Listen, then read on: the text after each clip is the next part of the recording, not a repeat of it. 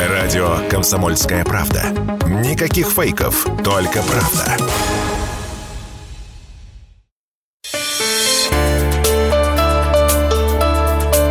Темы дня.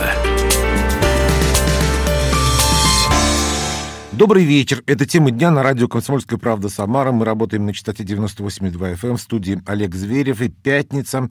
Морозное настроение уже на уикенд, поэтому не хочется говорить о проблемах сегодняшних. Лучше вспомним о нашем не столь отдаленном прошлом. Эпоха 90-х. Глазами мальчика Коли. Здравствуйте. А Коля выйдет Автобиографичный роман о том, как не просто взрослеть, особенно в 90-е годы. Узнаваемые исторические события, атмосфера советского и российского детства. Автор романа Сергей Горбунов был у нас в программе «Гость в студии» и рассказал о книге ведущему главному редактору Сергею Куртаджиеву. Вас называют э, блогер, писатель, предприниматель, еще и многодетный отец. Да, а вы с правда. кем себя больше ощущаете? Вы знаете, так трудно себя к чему-то одному причислить, да и надо ли вообще вешать какой-то ярлык. Мне кажется, гораздо комфортнее пробовать себя во всем, и если что-то получается, брать это на вооружение. Собственно, то, чем я и занимаюсь. Вы приехали на Павловский книжный фестиваль, который сейчас проходит э, в, Экспо, в Экспо Волге. Да, Вы встречались там с читателями. Как вам самарские читатели? Ну, мне очень понравилось. Мне вообще в целом импонирует очень внимание к своей персоне, к книге, которую издали в 23 году. Поэтому это здорово. И Классно, спасибо, что им, что позвали, спасибо вам, что пригласили, рад. Э, слушайте, я книжку прочитал в один присест за вечер, э, понравилось, но вопросы остались. Вот э, может, ну, каждый видит э, там по-своему, все воспринимает по-своему, тем более у нас там поколенческая разница. Э, вот э, там упоминается, вот тех, кто, у кого взросление, детство проходило там в 90-е, их правда можно назвать потерянным поколением? Ну, это слишком такое громкое название, потому что все мы знаем, что такое потерянное поколение в, в общем смысле литературы, да, то есть если мы говорим про Первую и Вторую мировую войну, это все-таки дети войны, и, наверное, неправильно сравнивать э, людей, которые в то время взрослели, с теми людьми, которые в 90-е. Все-таки войны как таковой не было, да, если мы не будем говорить про какие-то социальные взрывы. Э, потерянное поколение это, наверное, как, наверное, во многом потерянное для своих родителей, для бабушек, дедушек, вот в этом смысле, но не в целом для страны, я считаю. Вот как-то так, если... А вот ваши приятели детства, и э, вы родились на Урале, да, и вот так. то, что вы в книжке пишете про Колю, Коля, это же чуть-чуть вы? Это чуть-чуть я, да, это. Э, который есть. потом с небольшого уральского городка переезжает э, в крупный город. Вы куда переехали? Ну, на самом деле, меня много где помотало, но сейчас живут в Ульяновске, Ульяновск Трасповолжье, и так получилось, что по сюжету Коля едет с Уралов в один из поволжских городов. Ну, можно считать. А, вот э, ваши друзья, знакомые, приятели детства, вот эти пацаны, с которыми вы там росли, там росли, там росли, а все к поколению. Э, Мног, многие уже покинули этот мир, или кто-то сидит, вы или знаете, кто-то спился. Вот вы все сами без меня замечательно сказали. Если брать ребят, с которыми мы в Губахе проводили наше дворовое детство, то, ну, возьмем там 10 человек, да, компанию, как бы из них 8 э, закончили очень плохо. То есть э, есть и те, кого уже нет с нами, есть те, кто спился, не только спился, но и как бы другие вредные привычки тоже загнали их э, в могилу. Есть те, кто просто пропал, растворился, и как бы мы не пытались, например, с теми ребятами, которые сейчас там живут, найти их уже, как бы и найти след простыл. То есть, ну, кто-то кто уезжал, кто-то есть люди, которые уехали, уехали, кто-то за границу уехал, но в большинстве своем, как бы, это люди, которые плохо закончили. Это и э, в городе, где стартовало мое детство, и в том городе, в котором оно продолжалось, да, то есть в Ульяновске. Ну, про Ульяновскую, Ульяновскую дворовую жизнь, там это вообще целая песня, да, про которую ну, сейчас, сейчас э, все знаете, и сериалы известные на эту тему снимаются. И вообще... Про сериал мы поговорим. Да, без проблем, Про хорошо. сериал поговорим. Слушайте, вот э, школа, семья, улица, что на вас больше всего повлияло в 90-е? Ну, конечно, семья, наверное. Потому что это заслуга моих родителей, наверное, что я не отправился вслед за своими сверстниками, которые отправились вот и в места не столь отдаленные, и на тот свет. Потому что ну, их реально много как бы выкосило. А вот этот э, Коля, я прошу прощения, вот на радио у нас не видит, те, кто смотрит нас в Ютубе, да, я, я ВКонтакте. немножко пояснить. Как бы. у, у нас стоит книжка э, «Здравствуйте, а Коля выйдет». Это книга, которую написал Сергей, и вот он с этой книгой приехал э, в Самару на этот фестиваль. Э, а Коля, вот э, тот Коля, это же немного вы, да? Да, это автобиографическая часть произведения, то есть много из моей личной жизни, оно переложено на странице этой книги. Э, вот Коля, он же не мог ни спиться, ни сколоться, mm-hmm. ни... Э, то есть на него э, что повлияло? Тоже родители? Да, да, и он об этом сам говорит в книге отчетливо постоянно про, про это говорит. Там и монология бабушки есть его, и его мнение относительно папы и мамы, почему так произошло. Как бы. То есть я думаю, что во многом это родители. Сергей, да там да. же в книге родителей нет почти. Нет, есть, есть даже целые отрывки. То есть я вот сегодня, например, на фестивале выступал, э, зачитывал большой такой довольно отрывочек. Там э, эпизод, когда бабушка приезжает на новое место жительства Коли и начинает общаться с ним, разговаривать. И Коля вспоминает все те вещи, которые остались от бабушки после того, как ее не стало. Э, и то, как он воспринимал их, будучи ребенком в юности, и когда стал уже зрелым человеком. И вот я думаю, вот эти вещи, это, это зачастую воспитание, это не прямое воздействие, это не иди, принеси, сядь, прочитай. Это пример, которым ребенок заражается, и то, что он видит, те жертвы, на которые идет родитель, тогда, когда он его воспитывает. Там описываются и моменты, когда отцу выдали зарплату гусями на заводе, и как он там, сидя в тазике, нагревая воду кипятильником, чуть не плакал, глядя там на свои носки, которые сушатся на змеевике в ванной. И вот такие вещи, они формируют как раз, мне кажется, и характер ребенка в том числе. Ну вот с моей точки зрения, uh-huh. я в это время э, был по другую сторону баррикад, я был ну, родителем, да, да. и в 90-е родители гораздо меньше уделяли времени детям, потому что... Это основ... отдельная песня. Основное прям... было заработать, выжить как-то и так далее, и так далее. Вы многодетный отец, у вас трое детей, да? Четверо. Четверо? Да, четверо. А сколько, сколько им? Э, старшей дочери 8 лет, э, Юре, сыну, ему сейчас 6 лет, Аришке 4, и Варя у нас родилась в конце, получается, 23 года, ей сейчас 4 месяца. Вот вы так возбудились, когда я сказал мало внимания, а вы сейчас много внимания детям уделяете? У меня сейчас не в этом проблема. Э, у меня проблема найти границу между тем, как меня воспитывали, и тем, как ко мне относились, и тем, как правильно это делать так, чтобы ребенок вырос ну, в адеквате. Но, тем не менее, как бы многие тенденции воспитания детского на сегодняшний день, которые живы и активно пропагандируются психологами, например, они мне не по душе, я их не готов воспринимать, потому что... Слушай, вот именно... ну, Сергей, а кто-нибудь знает, как правильно детей воспитывать? Да никто не знает, но как бы это же личный выбор, твой вопрос, ты с ним сам как бы справляешься и для себя отвечаешь на него. Я думаю, для вас точно так же, когда этот вопрос вставал, каким образом там дать ремня или, может быть, как-то поговорить или э, направить, ну, наверняка же тоже такие решали когда-то задачки. Ну вот я их сейчас решаю.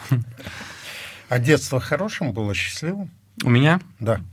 Ну, детство, оно всегда счастливое, мне кажется, в большинстве своем. Если ты не в детдоме, там, да, и у тебя хоть кто-то из родителей жив и рядом.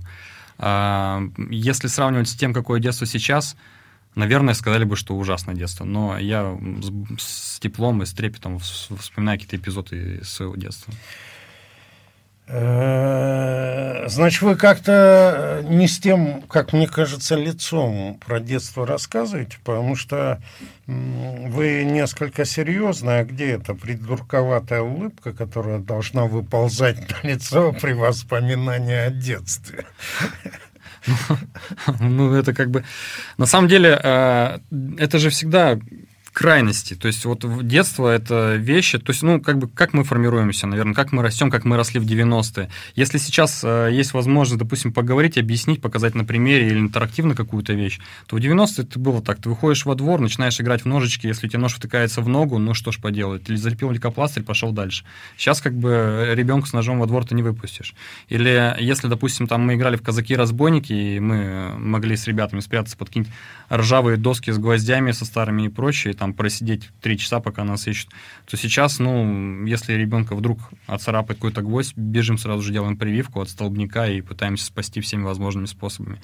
Все равно э, все познается в сравнении, и, ну, то, что тогда было для меня серьезным делом, оно сейчас воспринимается немножко вот как раз с улыбкой. Э, то, что сейчас для детей серьезным кажется им, мне тоже часто кажется ну, смешным и неважным, хотя, может быть, это только кажется. То есть тут э, книга, наверное, скорее всего о том, как э, мы воспринимали себя тогда, каким мы стали сейчас, и возможность достучаться как раз до вашего поколения, до наших родителей.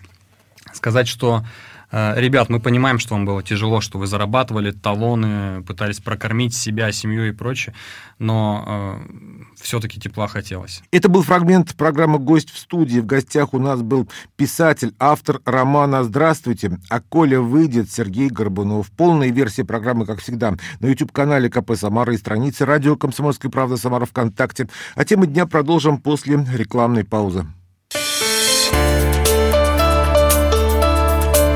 Темы дня.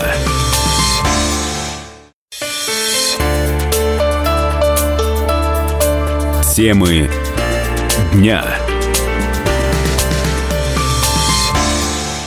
Темы дня на радио «Комсомольская правда» Самара. Продолжаем. В студии по-прежнему Олег Зверев. И сегодня есть повод вспомнить детство. У кого, а у кого оно еще не отыграло, просто послушать и посмотреть замечательную выставку, которая сегодня стартовала в зале Самарского регионального отделения Союза художников России.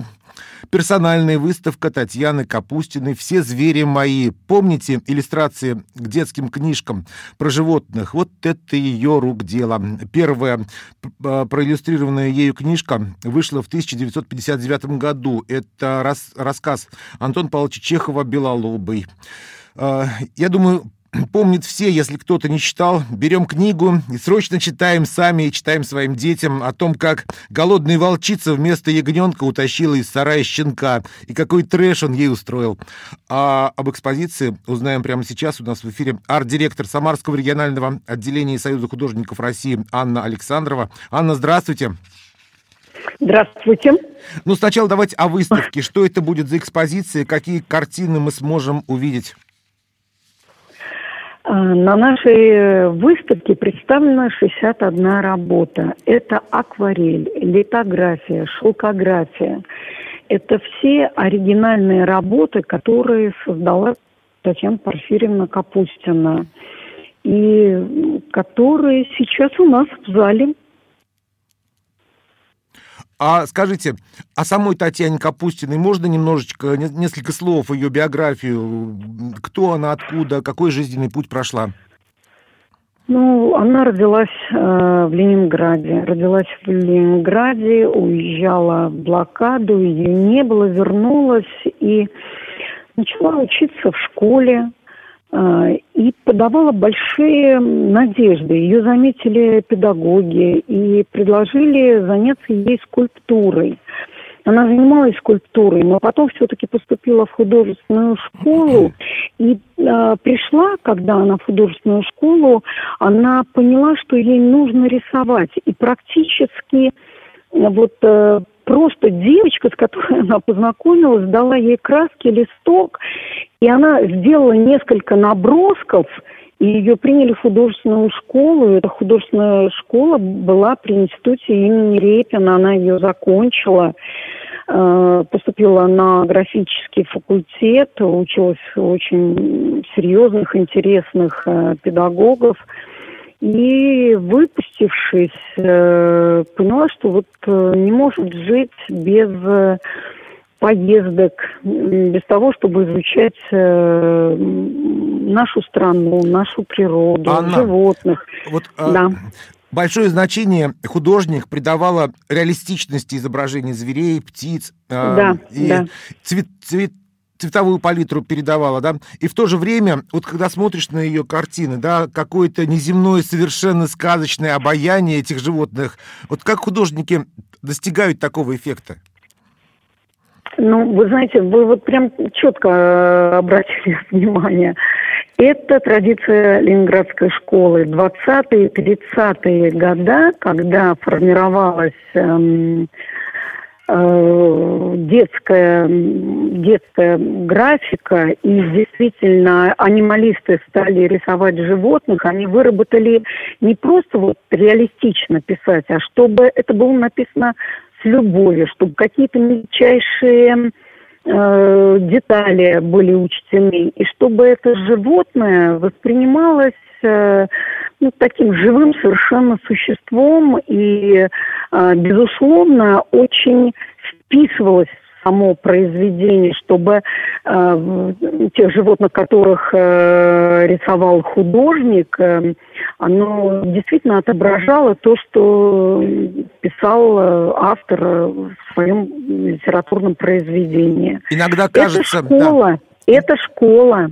Иногда кажется, что вот это, да, да. вот так, что угу. это э, рай, и там такие вот прекрасные совершенно э, лисята, там, э, собачата какие-то. Вот, понимаете, такое вот ощущение спокойствия, умиротворенности. И вот я знаю, что для того, чтобы увидеть животных, которых рисовала Татьяна Порфирьевна, она отправлялась, цитата из биографии, с научными экспедициями и туристическими группами на Таймыр, путешествовала с, да. оленеводами, на Памир, изучала Яков, а вместе с зоологами в Средней Азии рисовала сайгаков и верблюдов, на Камчатке рисовала рисовала лежбище котиков, а в Антарктиде она рисовала море и пингвинов на открытом воздухе, вся укутанная с ног до головы. Конец цитаты. Вот то есть она да. провела колоссальную научную работу, получается, и ее глазами советские дети впервые видели этих животных. Вот как по-вашему, можно ли считать такое творчество подвигом? Не знаю, вы, не знаю, подвиг. Наверное, для нее это была жизнь, она ее любила. Знаете, где-то я почитала цитату ее. Она говорила о том, что а, в коридоре всегда а, должны стоять сапоги, а, рюкзак и дождевик. И всегда должна быть чистая посуда, чтобы мама э, легко отпустила какую-нибудь следующую экспедицию. Она любила свое дело, она любила животных. Я думаю, она не думала ни о каком подвиге. Просто это была ее жизнь, она была увлечена. Даже это работой не назовешь. Это ну, что сказать, подвиг не Анна, знаю. Да, а вот смотрите, так, такая а, как бы вещь еще есть. А, я, насколько мне известно, что Татьяна Порфирьевна была еще и волонтером. Она помогала там каким-то вот собачьим вот этим вот, а, а, которые лайк разводили. Вот расскажите об этом. Вот есть такая у нее деталь в биографии? А, да, на самом деле она была экспертом по лайкам. Различные же виды э, существуют оценки собак, но она профессионально этим занималась. У нее у самой были три лайки собаки. Одна 16 с половиной лет, потом ее дочка, еще одна собака. И она выхаживала собак. И вот то, о чем вы начали рассказывать про иллюстрации Белолобому. Ведь дело в том, что серая шейка э, мамина сибиряка тоже написана с лисенка, которого она выходила молоком э, лайки. И потом рисовалась его, и практически мы видим вот э, того лисенка, которого она спасла. Она много делала для организации помощи животных, чтобы животные были спасены, чтобы животные э, ну, как-то не погибали. Это правда. И вот раз уж мы упомянули серую шейку а, Татьяны Капустиной, да. а то вот я слышал, что она какую-то большую награду получила за то, что вот за иллюстрации именно к этой. А, к... да, да, да, она получила международную награду, премию и, ну она, вы знаете, уже ну, она вообще говорила о том, что э, она хотела бы встретить э, свой столетний юбилей где-нибудь э, в какой-нибудь экспедиции. Но, к сожалению, вот в 2020 году ее не стало, ей было 84, но она постоянно была в движении. И в 2018 году ей присвоили звание заслуженного художника России.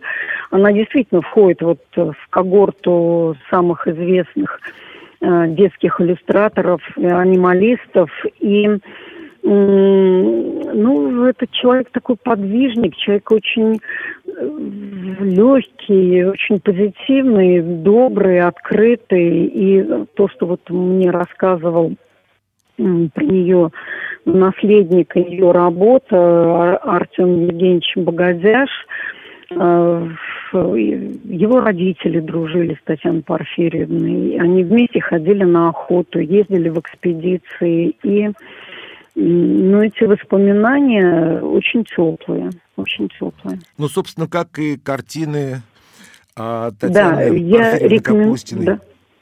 да, я рекомендую всем прийти и посмотреть. И даже если кто-то не читал, кто-то еще совсем ну, в начале какого-то, или, может быть, имеет пробел, э, не читал книг э, там, Обязательно Бианки, почитает, а самое главное, глаз-то отдохнет от городского вот этого всего перегара.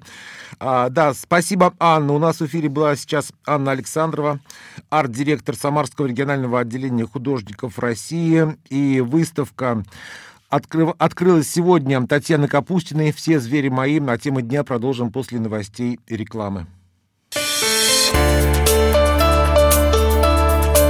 Темы дня.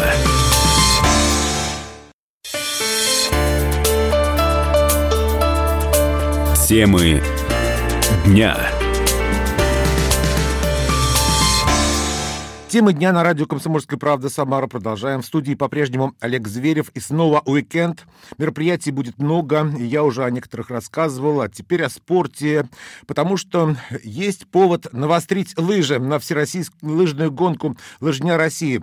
В субботу, то есть завтра, 10 февраля в Самарской области в том числе приглашаются все желающие. Во всех городах и районах страны будет проложена своя лыжня. В Самаре центральный старт лыжни России будет дан на территории спортивной школы «Чайка». Обо всем остальном узнаем прямо сейчас. Роман Балтер, депутат Самарской губернской думы, у нас в эфире. Роман Евгеньевич, здравствуйте. Да, добрый день. А, Роман Евгеньевич, давайте сначала о самой лыжне. Что это вот за такая массовая гонка? Я так понимаю, что вот с недавних пор ее взяли под крылышко национального проекта э, «Демография». Вообще, э, э, насколько это важное мероприятие для э, России?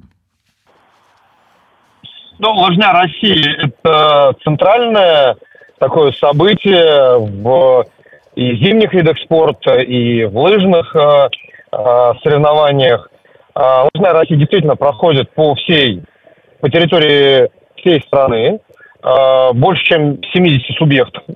А, общее количество участников в прошлом году было больше, чем полмиллиона человек. Я думаю, что в этом году цифра даже будет больше. И э, там не только участвуют профессионалы, это гонка как для любителей, так и для профессионалов. И самое главное, что участие в ней абсолютно бесплатное.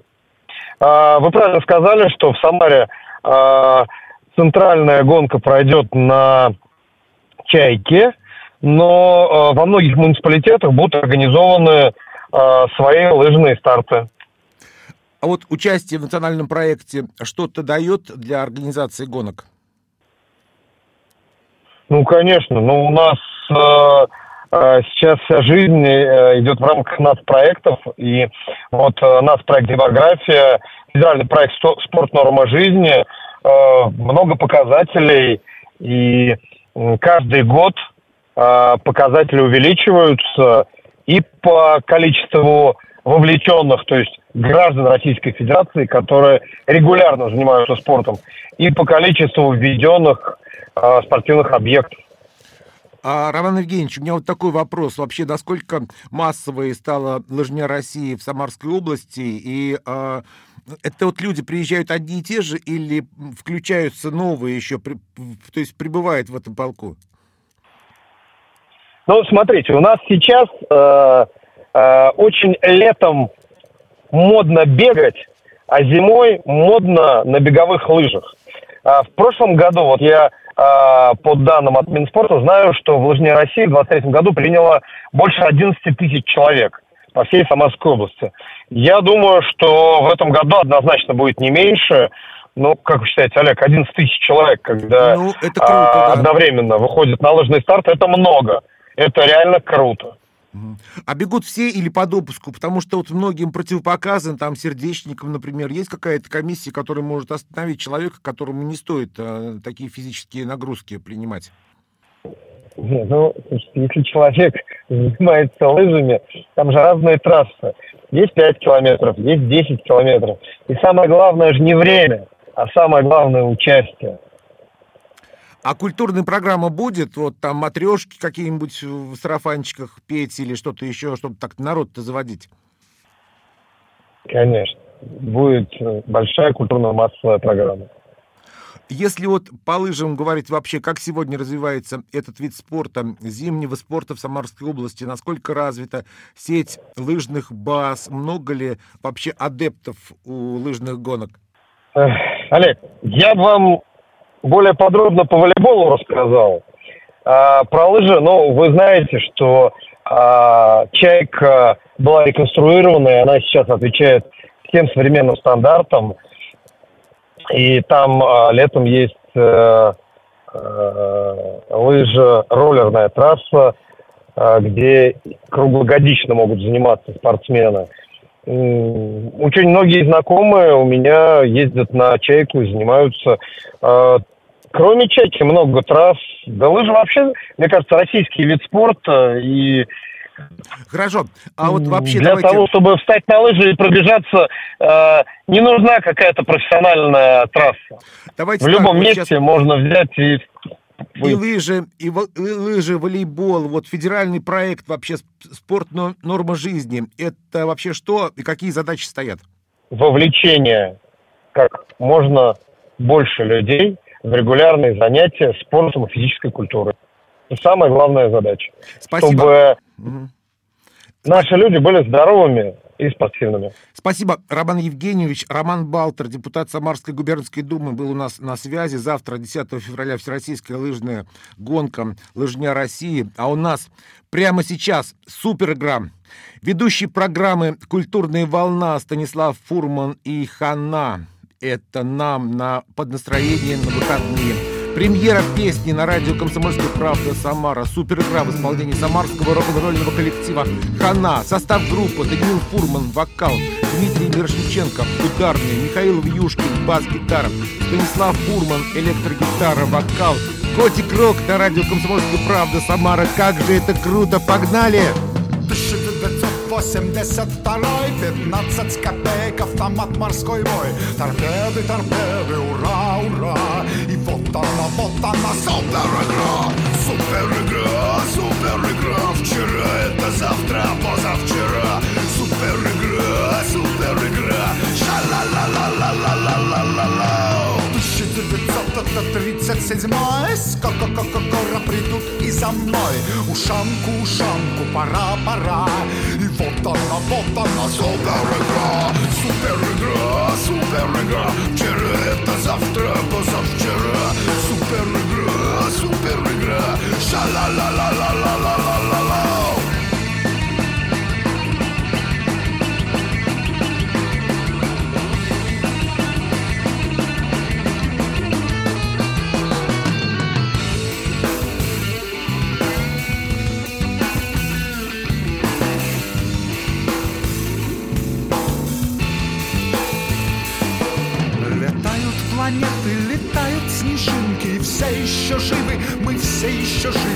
Summer